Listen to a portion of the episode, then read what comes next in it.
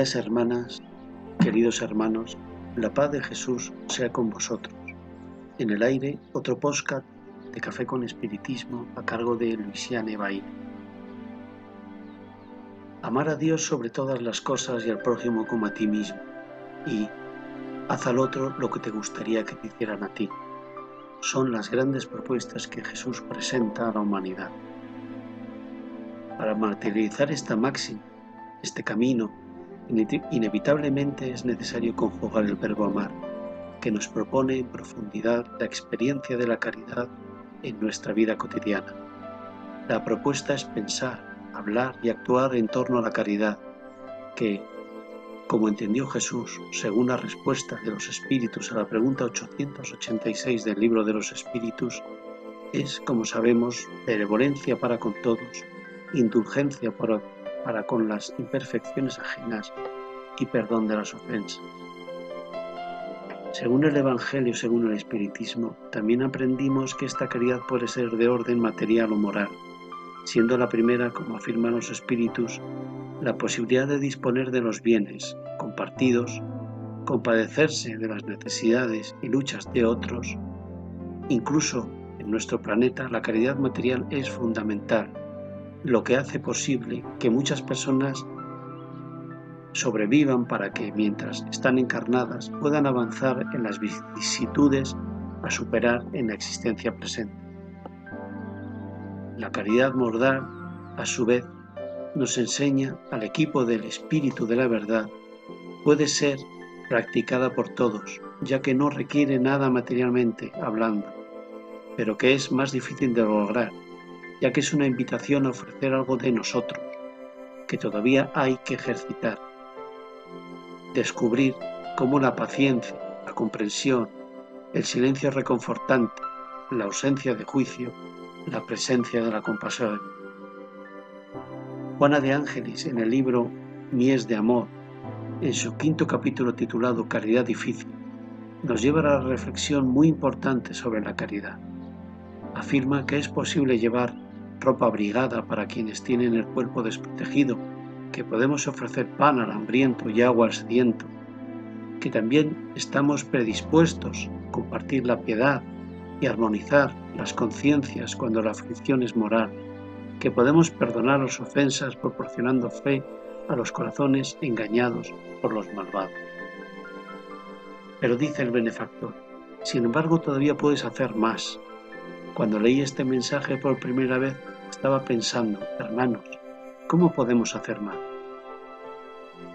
El benefactor está hablando de intensidad, cantidad en cada práctica para ser aún más verdadero en nosotros. Ella dice, hay otros espíritus a tu alrededor que están esperando manos invisibles capaces de ayudarlos. Posiblemente no los conoces, no los ves, no los escuchas, no son de tu círculo, pero no los ignores, los conocerás a través de la revolución espírita que te habló de ellos. Los atormentados del más allá, nuestros, nuestros sufrientes hermanos desencarnados. Entonces me di cuenta de que ella estaba hablando de mediunidad y hablando con bondad, buscando sensibilizarnos sobre el servicio sincero y esmerado a nuestros hermanos que, por diversos motivos que no nos corresponde a nosotros indagar, están sufriendo y necesitan ayuda. Muchos mediums ostensibles podrían entonces preguntarse, ¿pero cómo entender a estos hermanos? En este periodo de pandemia, muchas casas espíritas están cerradas y, de hecho, las reuniones mediúnicas no se están celebrando. ¿Cómo disponerse para ayudar a estos enfermos que reclaman nuestra ayuda? ¿Es realmente posible?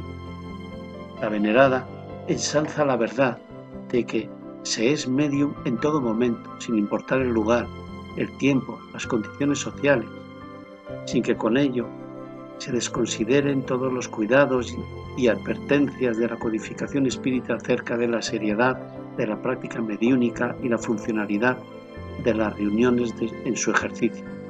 Nos propone a todos, ya que sabéis y tenéis una centella espírita que persiste ardiendo en vuestra alma, orad por ellos, amadlos, pensad en ellos con una vibración mental positiva de ayuda, aportando con esto que sean animados, consolados, despertados, orientados y sanados. Como sabemos, no es una tarea fácil. A veces la compañía de los espíritus sufrientes causa sufrimiento a quienes se dedican a ayudarlos. Podemos experimentar sus ansiedades y aflicciones, pero pensemos en lo especial que es sentir que no estamos solos, que alguien, aunque sea un desconocido, extiende sus manos, ora por nosotros y como resultado logramos desprendernos de una idea fija o simplemente despertar de un anquilosamiento moral. La ley que nos une es la hermandad, es la ley del amor, como acertadamente afirma el espíritu de Lázaro, sustituir la personalidad por la fusión de los seres. Entonces, rodeados de la nube de testimonios que nos rodea, instrumentalicemos el amor palpitante, sentimiento por excelencia para que, en una oración, en una oración ungida de mucho amor, atendamos a los hermanos afligidos, que luchan en dolores de conciencia, que necesitan apoyo fraterno y solidario con nuestro corazón cristiano. Joana de Angelis finaliza el citado mensaje. Entregaos al medium divino, considerando que ellos necesitan de quien les ame en la tierra y desde la tierra los ayude. Medita en la alegría que, experimentáis, que experimentaríais si, en su lugar, encontraras a alguien que ofreciera el recipiente fisioquímico para su liberación y luego hace lo que te gustaría que te hicieran a ti, ejercitándote desde hoy en la práctica de esta difícil caridad y algo ignorada, que los ojos del mundo ni siquiera ven la gratitud de los amigos, recompensando con el soborno del reconocimiento apresurado o el halago prescindible en la certeza de que Jesús, que nos ama, desde hace milenios hasta hoy, no se cansa nunca de extender su inefable, su inefable misericordia y su amor al abismo de la inferioridad donde nos detenemos. Oremos pues, oremos siempre, que sintamos una interferencia desafortunada en nuestros pensamientos. Pidamos a los benefactores que nuestros hermanos sean iluminados con las lecturas edificantes que hacemos, que sean atendidos en sus dolores y que sean orientados hacia experiencias de trabajo y de construcción personal.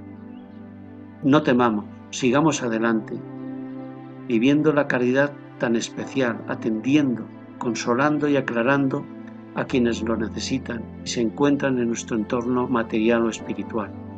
Con inmenso agradecimiento en el corazón, un gran abrazo y hasta el próximo podcast de Café con Espiritismo.